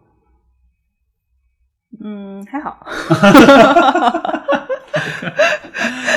就是我想表达什么，我我能够非常快的能够表达出来，嗯就是没有当中一个转换的一个过程。但是，呃，但是我会从一个走神走到另外一个神上面去，嗯尤其是在对方跟对方越熟的时候，然后我就越放松，然后我越放松我就越走神。是吧？当你每次走神的时候，你可以跟我讲你的走神的是什么，因为我觉得能能够观察一下这种走神的过程也是蛮有意思的。但我们毕竟是在我始终牢记，我们毕竟在做一个有听众的一个节目，我们需要 care 到听众，对吧？就需要关心到对，关心到，就是目前他们不存在这个时间，但是他们会在未来一个时空在听这个东西。没有，啊，也许也许也有很多人听了这期节目，发现哦，原来我不是唯一的那个 在狂走神的那个人。呃，我现在已经，我现在已经有这种感觉了，是很好的收获。呃，对啊，不，所以所以所以，我觉得就是可能就是还是这种对话的这种这种 flow 的感觉。因为我为什么会很喜欢这种感觉，是因为我在做咨询的时候，我会和我的很多来访者会有这样的感觉。就是首先第一一个小时就真的是一下子就过去了。还有一点就是，当你进入一种高度的同理心的一种状态的时候，当你能够，就就有点像你在 Ultra Violet 吃饭的时候，你真的能够站在对方的角度去体会一些东西的时候，而有的时候很，这是很，这个其实也是一个我觉得现在为止我并不能完全去理解为什么，但就是说有的时候我们真的是可以通过，未必是通过语言，有的时候就是通过一些。不可言说的东西，你就能够感觉到对方是有什么样的感觉。那我那我再好奇的问一个问题，有可能一般的听众不一定会问，但是我会很好奇说，那如果你在体验的时候，对方给你看到了很多很糟糕的那些东西呢，你会觉得会觉得难受吗？其实就是他给你看很多很着重的部分，然后很痛苦，然后他本身会很害怕。暴露，然后当他当他在你面前暴露的时候，当然你会知道说他是对你的信任，但是他他对你暴露这一点本身，他就会非常紧张。是。那而且其实报，而且就是我不知道你会怎么样处理这些情况呢？当然，这个应该是发生在咨询室的，我觉得不太会发生在这个谈话节目里面，因为并没有这么深。我觉得，对对对，这这里大家聊的都是歌舞升平的事情多一些，可能这种关乎到个人的，所以我又走神了呀，对吧？明显是走神了。或者说你有一些你很想要，你想要对我走神了，然后我就想问这个问题，是因为你告诉我这个可以随便聊嘛？我问对吗？没问题，没问题。我觉得这是个很好的问题。嗯呃，如果从很个人的角度来说，我觉得我会有的反应是，我会把这些东西和我自己有所有过的痛苦联系起来，或者说我会我会尝试去看，就是说我是否能够站在他的角度去理解，就是借用我自己曾经有过的经历和体验，我是否能够。换位思考，然后实际上很多时候你会发现是可以做到的，因为怎么说呢？呃，有赖于这个大环境吧。我觉得人我们这一代人的很多的体验其实是非常有共性的，因为我们所生长的环境是一定程度上是非常是高度相似的。对，所以所以，我并不会觉得这样是一个不好的事情，因为本来心理不说心理咨询吧，就是说，我觉得人与人之间的对话。呃的终极的目的不是为了开心，我觉得是为了 connection，是为了两个人的这种连接的感觉。这种连接可能有的时候我们是在快乐当中去连接，有的时候我们可能是在悲伤跟痛苦之中去连接。这就是为什么我的我的感觉啊，为什么像 Know Yourself 这样的公众号为什么那么火？他们写的文章其实很多时候都是关乎社交恐惧啦、内向啦、童年的创伤啦这样一些问题。这些这些话题其实是蛮沉重的，但是。他们的粉特别特别的活跃，也特别特别的喜欢这些东西。因为你看他们的评论，你会发现所有人都是在那倒苦水的。所有的人在这个一个相互倾诉跟表达过程中，实际上是在这种集体获得了一点治愈，一种治，嗯，一种连接和一种治，由这种连接所产生出来的治愈。对，所以，我对 Know Yourself 这个公众号印象比较好的是，我觉得他们用你话说，就是用你刚刚那个词是比较有节操，就是它比较有一个边界感，就是。它的确是使用到，就是了解大量、洞察大量人性的弱点和人性的黑暗，或者说痛苦那一面的，但他并没有使用它。然后有一些特别红的公众号是使用它的，我 瞧着就觉得啊，好可怕。是是是，相当于是他会把你骂一顿，然后再告诉你说，你只要买我的什么什么东西，你就会好这样的。不不，买我的鸡汤就好了。买我的鸡汤就好就是那一种，就是就是因为有一些公众号的内容，有一些媒体的内容，因为我们现在叫公众号嘛，其实在我看来都是媒体嘛。那有一些媒体的内容，就是非常有意识的，在于勾起人的这一些痛苦、孤独以及害怕、恐惧的这些情绪，然后。使用它，有一些它是娓娓的、循循善诱的说，在我这里你能获得一种更加那个叫什么紧密的连接，让我们一起做一些什么有趣的事情来抵抗这无聊的人生吧。但这些事情本身是可以被商业化的。然后也有一些媒体是说，让我们一起来痛骂一顿吧，我替你骂，是是，然后你就成为了脑脑残粉。嗯嗯所以你就可以看到说，这些媒体的商业的动机各有不同。我也不知道，我是不是看的太多了？嗯，没有我我我觉得这非常我我但是 Know Yourself 给我一点比较好，是这方面我觉得还有洁癖。是所以我刚才也很好奇的说，他们想怎么赚钱啊？坦诚的讲，我觉得很难吧，或者说呃能赚钱，但是也许不会赚很多很多的钱这种的吧，就是因为他们做事的方式，总体来说，我觉得，呃，就像你说是很有节操，他他有一些他有特定的一些一些一些逻辑或者或者说一些价值观念吧，他对于人的，我所看到比较多的一点就是说，他们的很多的东西都是没有指向性的。我的意思就是说，他会给你描述、形容很多问题，呃，顶多会给你一些标签，让你比较方便贴在自己身上，但仅此而已。他不会在这个基础之上再告诉你你应该去变成什么样，你应该做些什么，做些什么事情。就他不会有一个，呃，这个就有点像是，比如说我们做，比如说在做心理咨询的时候，对于一个精神疾病的诊断，大家是有一个共识的。但是诊断了之后，怎么去治疗，其实不同的流派有不同的方向，有不同的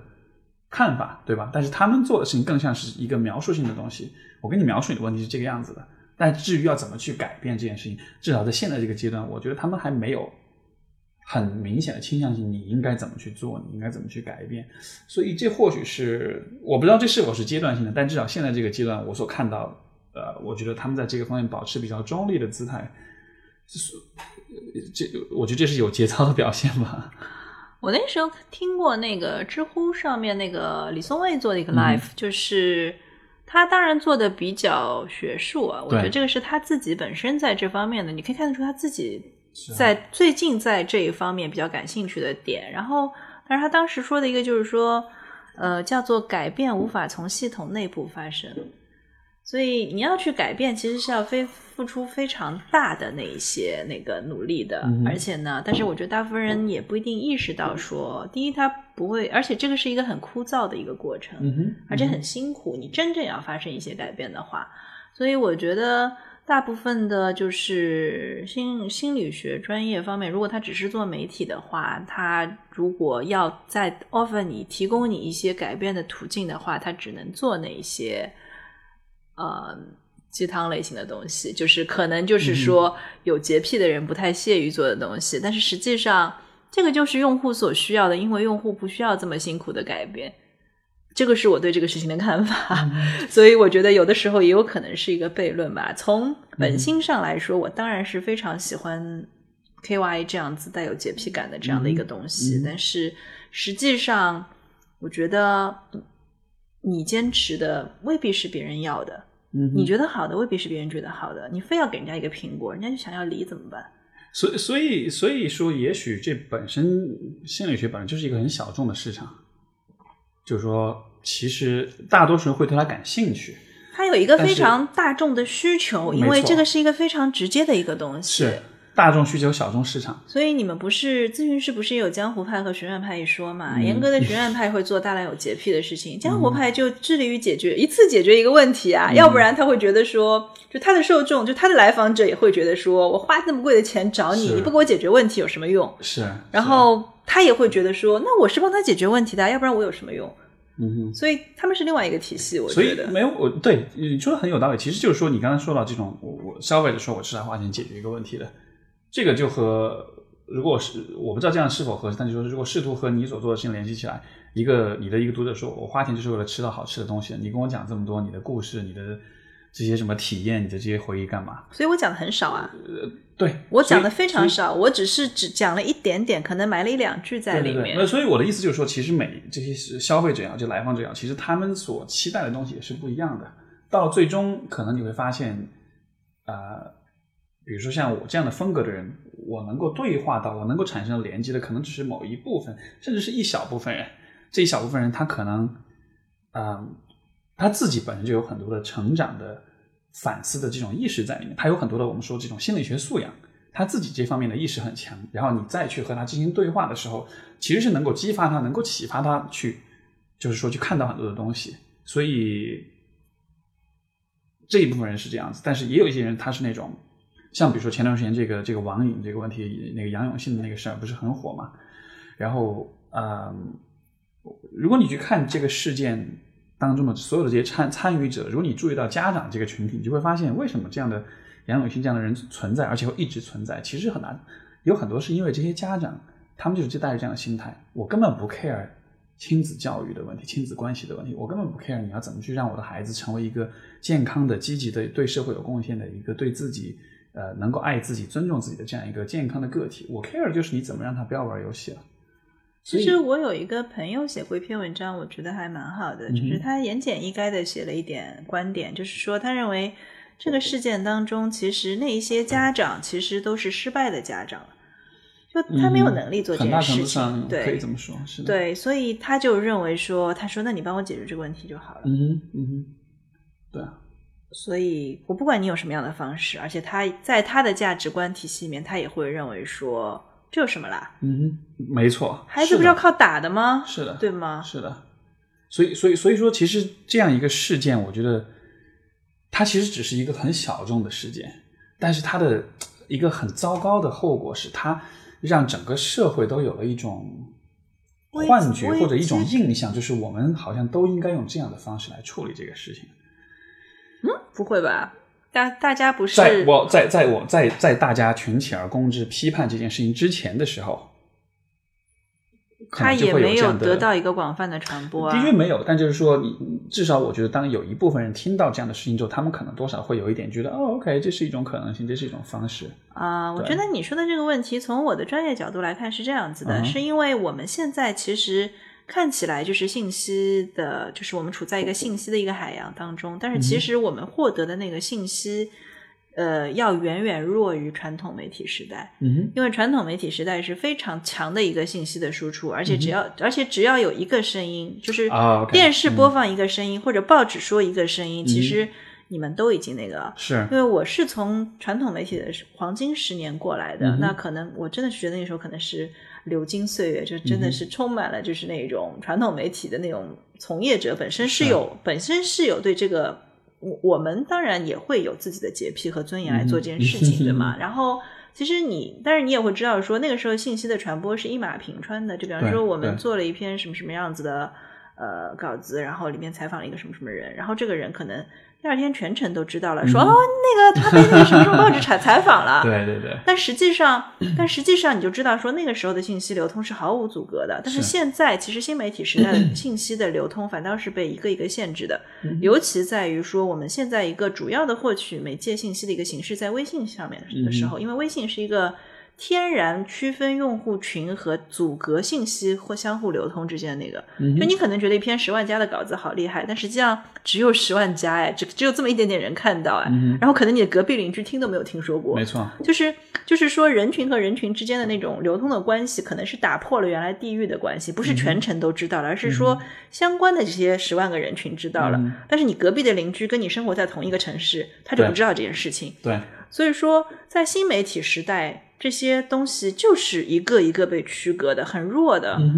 尤其是整个 SNS 社交媒体，就是把整个事情，就是把所有的信息全部天然区隔了。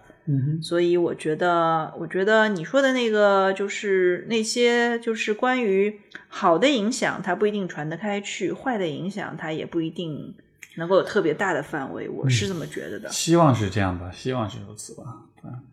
然后，只有当全社会忽然开始骂他的时候，然后大家才知道这件事情，因为他 冲破了原有用户兴趣点的这些东西。因为大家都喜欢看一个东西，所有人都在骂他是什么东西，我要看一下。嗯然后这个时候我们才知道这个这个事情本身，但这个时候他已经被骂了。是啊。所以，我觉得为什么就是。一直骂人的媒体能够可能会红，就是因为这个原因吧，因为他抓住了一些东西，然后使用了某些方式去。哎，你你你，我我如果这样来，我是否可以这样来理解？就是说，其实你看，现在我们很多时候都会有那种集体去骂、集体去攻击，或者集体去声讨一个什么什么人的这种，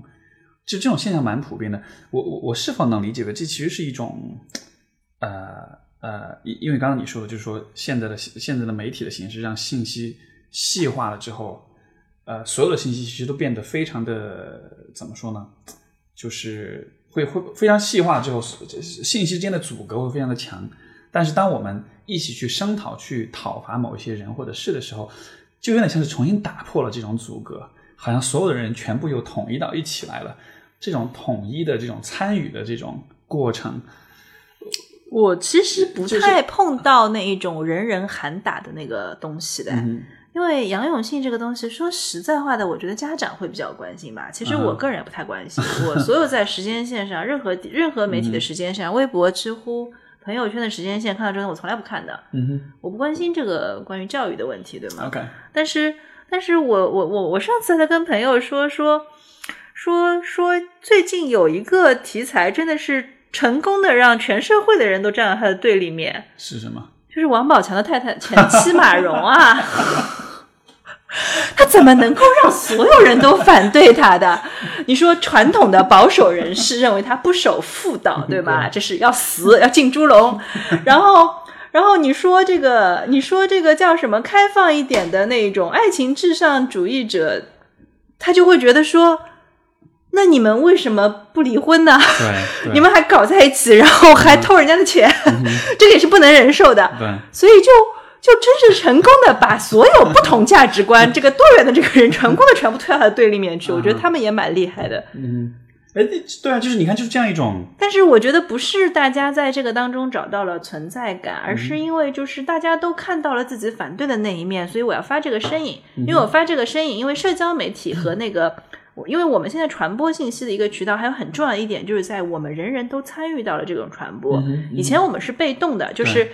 OK，我在编辑部做好报纸，我下印厂印好，然后我送到你这里，或者你花钱买，嗯然后你没有一个完成一个传播的过程。但是现在所有的信息是我们每个人要参与进行进行传播，我要转发。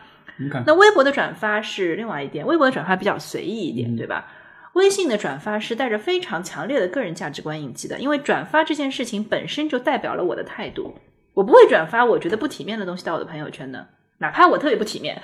我要装的很那个。是，就比方说，如果你们都在刷韩剧，我买了一个，我买了一本书，我买逻辑思维一本书，我一定要转到那个朋友圈去，对吗？对。虽然我我买了一本特别奇怪，你们看都看不懂的书，嗯虽然很贵，一本书要八十块，嗯哼。But 只要八十块而已啊，我就可以完成这个自我价值实现的这样一点，对吗？所所所以说，所以说这个这其实按照这样的逻辑，所以说这个我我的身边的一些朋友在讲，所以说 Know Yourself 的文章的转发力会，它的那个传播会那么好，因为它的调性很好，对，它的调性非常就就像我觉得你刚刚那个比喻特别好，大家在看韩剧，我买一本逻辑思维，就大家在转一些俗气的东西，这时候我突然来一篇里面充满了各种发人深思对，对对，还有很多 reference，对，然后又又又又很简单，我又能从中看到我自己。没错，又很简，同时又是一些看上去像是论文一样的一种很高深的东西，就会让你觉得，就是让你转发的这个人，让显得你这个人是你你你所讲的或者你所思考的东西是一些正儿八经的问题，是一些大家学者们在关注的问题的，所以一下，我好厉害，这种感觉，我自己有没有发现我自己厉害？对啊，这样一下子逼格就上去了嘛。所以，所以这就是为什么一开始我不理解，我说。我说你们这么写东西会有人看吗？因为当然会啊，它它非常简单轻松啊，呃，而且让人有理解，然后就是最大程度的，就像马蓉最大程度的让所有不同价值观讨厌他，大家都要转发以证明说我讨厌他，对吗？对对。然后他真的是很厉害，他真的是得罪了这世界上所有的人，是好牛逼，我觉得他。那可能像 Know Yourself 这样子的话，可能。对我来说，我也很乐意转发，因为我觉得它的调性够好。那么对于一般，因为他写的通俗易懂，那么对于一般的人来说，他觉得是我通俗易懂，是对吗？那还有一些人说要实现那个装的那个什么，这个我做了一个 quotation 的动作，我不想说这个词。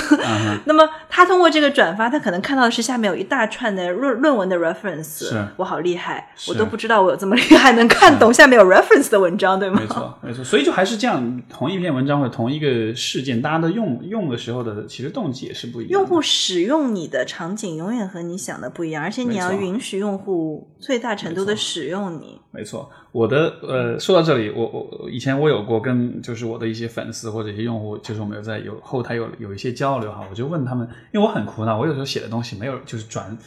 大家就是看都评论都很好，但是没有人转发，然后我就说你们为什么不转发呢？很然后就然后然后他们的回答才让我醒悟过来，说这种东西转发在朋友圈可能不太好。因为可能会你谈那些什么，让人家觉得耻于转发？不是，就是说，OK，比如说，呃，以前我写的比较多的一些文章，还就还是情感方面的话，比如说这种你呃呃，如何避免在感情中过早的沦陷。如何？哦，就感觉有点 loser 的感觉，对吗？就有点那种就是让我觉得我很失败，我很怨妇，对对吗？我一点不积极向上。因为因为因为我写的东西很多时候是啊从我所看到的一些问题、一些一些一些你是真正在帮他们解，但是你也不能说 Know Yourself 没有帮人解决问题啊，啊因为他其实有的时候是能够，他解决的一个很大的问题就是孤独感上的问题。是是，我发现我不孤独，对。对吗？我发现我不是唯一那个我觉我为此觉得伤心的人。所以这是他很妙的方面。对对对，我我比较多是从一个个体的角度入手，然后讲一大堆关于这个人很怎么怎么很惨的问题，但但大家看完就觉得很有共鸣，觉得很有帮助，但是不会转出去，因为因为大家会觉得哦，OK，我不希望我的朋友们知道原来我有这样的一些一些一些一些苦恼、一些烦恼当然这样的，对对对，是这样是这样。这个就是我们现在这个新媒体时代，因为就是从我的专业领域上来看，其实这个就是传播当中的一些节点和一些帮助的一些东西，然后了解这些规律，有助于你获得更大的传播。嗯哼嗯，所以感觉今天是把他们的这个成功的这个方程式给破解了一下。也没有，就是你当你知道，其实我我我其实蛮清楚知道十万加的文章怎么写的。我们现在也不少，我一个月嗯现在一两篇总是没什么问题的是十万加，但是大部分时候我不太愿意去做那一些特别十万加的文章，因为有的时候会觉得特别吵。特别吵什么意思？你嗓门大了，哦，就是你哦，OK OK，吵了，你就容易被获得转发嘛，因为嗯你有可能会煽动一些什么东西或者怎么样子的。然后我觉得没什么特别好玩的，所以，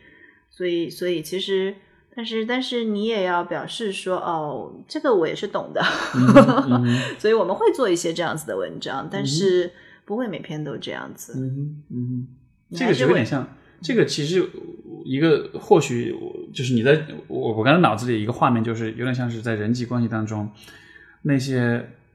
说话声音最大，然后那些最喜欢抢占话语权的人，他们可能获得的注意力往往是最多的。其实但是你跟这样的人聊天，未必会觉得很有意思。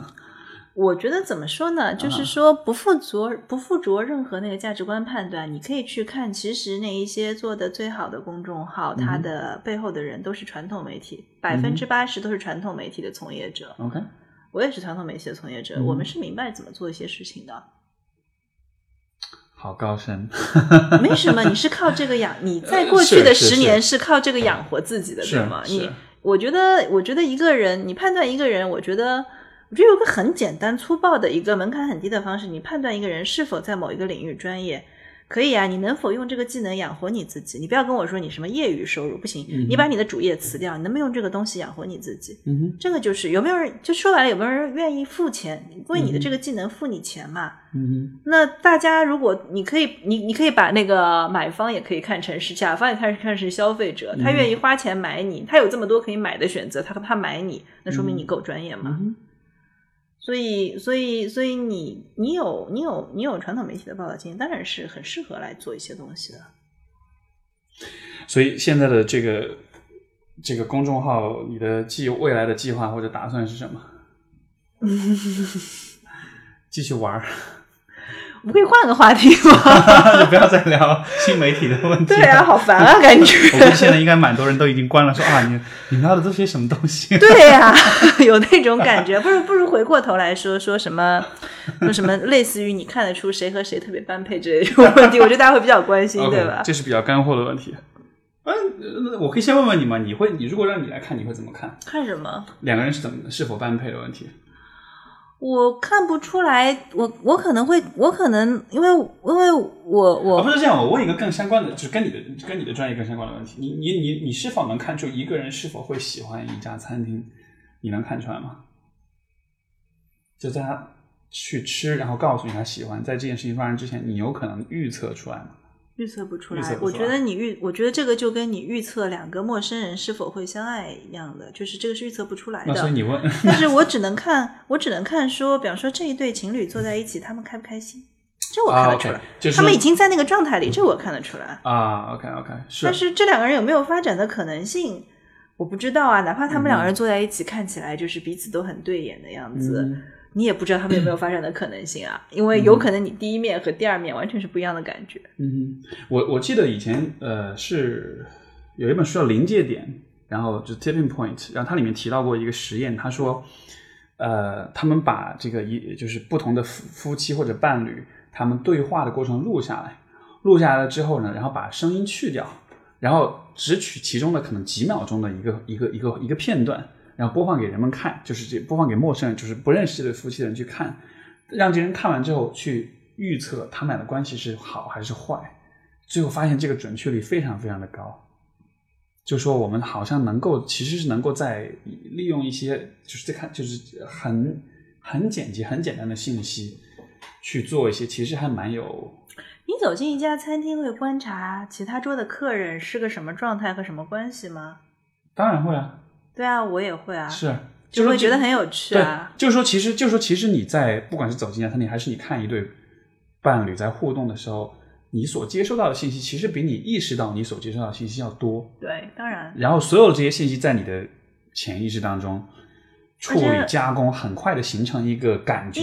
一个印象。对。然后这个印象帮助你去做判断。对，而且很多时候一个人说话不在于他说了什么，而在于他说话的方式。嗯嗯。有的时候他自己都没有意识到，他说的其实是违心的话，他觉得他特别真诚。其实你会觉得说，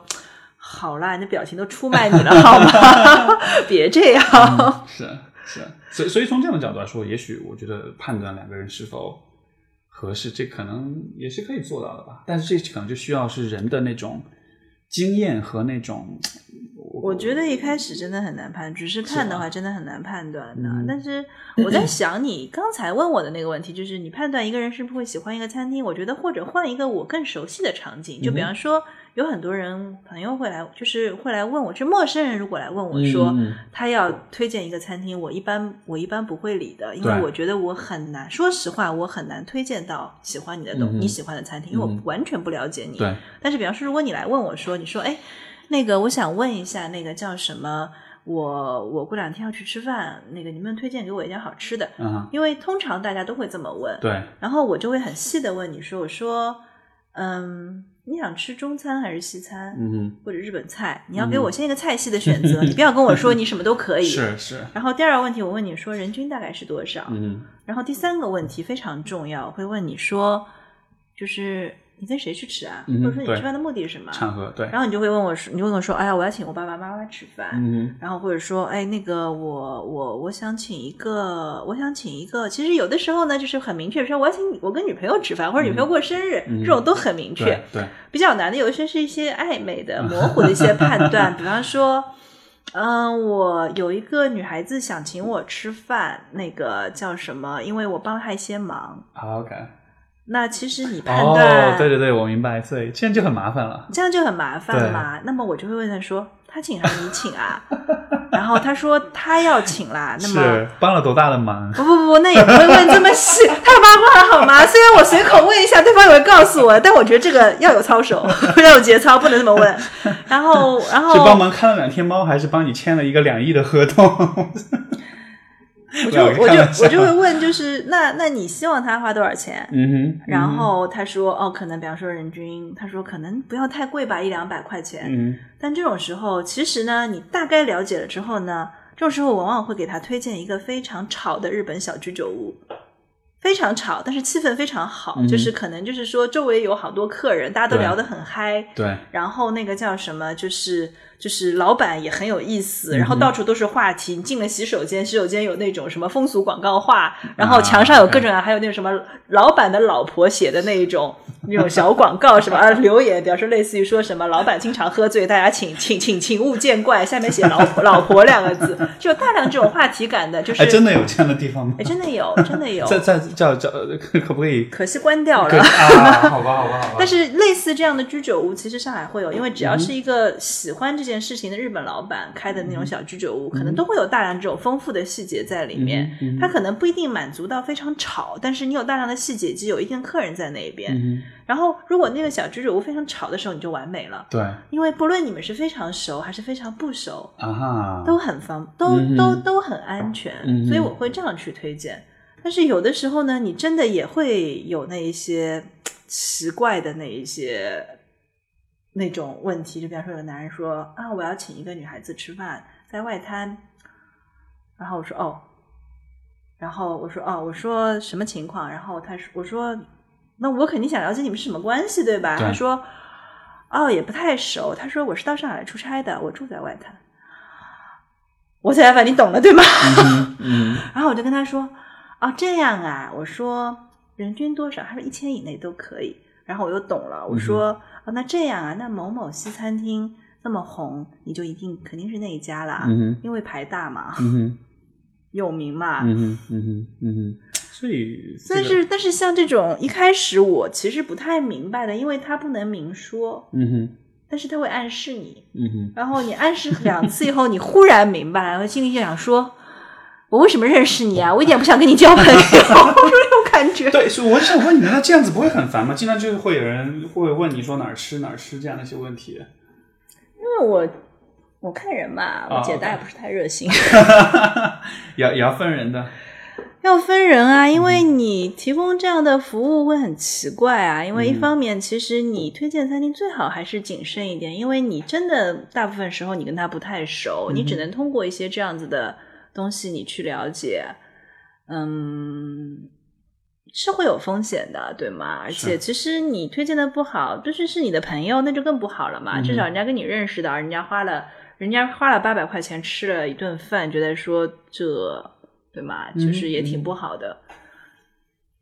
不过我觉得刚刚你说到那个很吵的居酒屋，那真是一个非常非常赞的主意，因为就是说，呃因为我能想到，如果在一个很安静的地方，两个人就会会有很多的，空间需要去，填补，需要去填充，所以就对对嗯对，会尴尬，我觉得非常有意思。这个这个多少有点，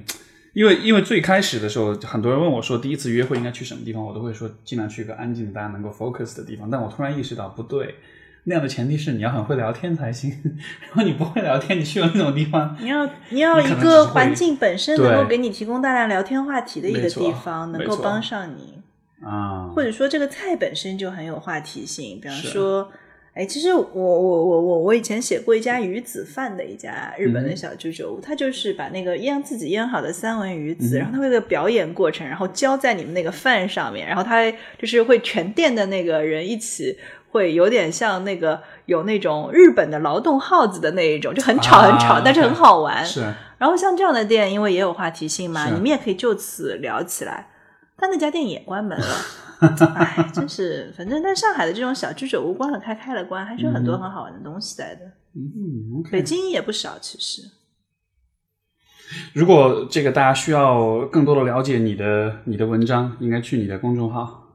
可以去我的公众号，也可以去知乎。嗯啊，我公我这是广告时间嘛？我有，点不太好意思。没没没问题，没问题。其实我我相信这个时候，其实很多其实我也没有特别想做这个广告，就是我的公众号叫嗯哼“艾格吃饱了”，嗯或者其实你也可以先到知乎上去找到我，我然后我的那个签名档里面，就是我的主页签名档上有那个有那个文字。嗯哼嗯哼，你的然后你的你的知乎上也是艾格吃饱？不，我知乎上叫文佳，啊是我本名，新闻的文，最佳的佳，这个比较好记一点。是是是，也比较好然后艾格搜索一点吃饱了那个公众号就是拼音对吧？艾格对对吃饱了对对对对，艾格吃饱了，是的。你的号我经常也会看，然后我也 然后经常时不时的发点。哎呦，又开始，我之前还有几次想买来着。你之前卖是荔枝，还有还有那个好像也有卖过螃蟹还是什么的。没有没有没有，还真没有。是吧？是什么来着？我忘了。所以这个就是大部分人觉得是一个就没有了。那这就是一个很浅的印象，其实就好了嘛。你印象觉得我这边有好多，就经常会介绍一些很多好吃的，那么就可以了。至于如何使用、是否购买，因为每次我们推自己的产品的时候，都会说谨慎、谨慎再谨慎，不要冲动消费。尤其是新的读者，你不要觉得说，哎，这个地方听说人家很红，然后我也要跟着买。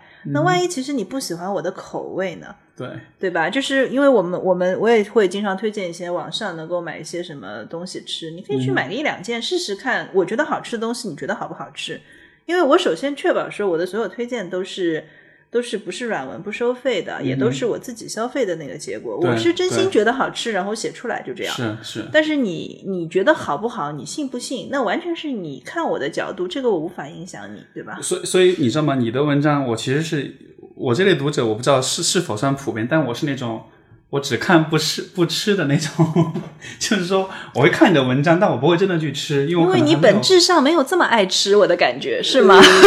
就是你可能会记得某家餐厅不错，然后以后你路过去吃，但是你本质上并不会为了寻找一家餐厅去一个什么样的东西。但是，但是我在读你的你的文字的时候，我能很明显的感觉到，就是你对这件事情是很了解的。嗯，在有些细节当中，你能体现出来，你对这件事情，你的知识、你的信息量是是是是是，就是你是大到能够承载起这些东西来的。而且我觉得很有趣的一点是，也是你不你不单纯只是在讲这个食物本身的，因为这我会觉得这很无聊。就是说，如果你只是说啊这个东西有多好吃，跟我描述什么味道什么，我觉得。对，但我觉得描述了也没有用啊，因为你得自己去吃啊，对吗？但是就是说，我觉得还是有那种蛮有场景感的。我就告诉你说，比方说这盘菜为什么值得点，它有一它有两个小的点，比方说原料难得或者做法难得，没错，对，就就好了嘛。对，然后你你该去吃你就去吃，你不想吃你留个印象无所谓，我觉得。所以最终你可能比如说，当我在看你写东西的时候，满足的也许不是我对美食的追求，而是一种单纯只是一种好奇心，只是觉得哦，就是当你了解到一些。很很很小，但是很有意思的事，你会觉得啊，这好有意思啊！就那一瞬间那种小很小的很爽的感觉，可能就那也就挺好玩的呀。因为的确，我只埋了一点点小的，我觉得有趣的点在里面，我不会给你太多我个人非常强烈的一个有趣的东西在里面，因为我觉得对你来说负担也太重了。嗯，所以你能看到，我也觉得挺高兴的。嗯，好，好，那谢谢。我们今天的节目先到这里，然后。这个各位听众有兴趣，什么时候可以上线啊？我也很好奇，我想去重新听一遍。呃，今天是十月九号星期日，我会在星期三的时候，就我的所有的节目就是每隔一周的星期三会发布，所以到时候你可以。我我我，如果你愿意，我会在这个节目发之前先给你预，就是先过一遍。我不用审了，我觉得，我觉得，我觉得今天的谈话就蛮有那种 flow 的感觉，然后我也觉得很乐意把它呈现出去。如果大家听得开心，我觉得蛮有趣的。好好好，非常感谢艾格呃文佳今天的文佳今天的今天的分享，然后谢谢各位听众的收听。那我们今天就先到这里，好，谢谢大家，好，拜拜，再见。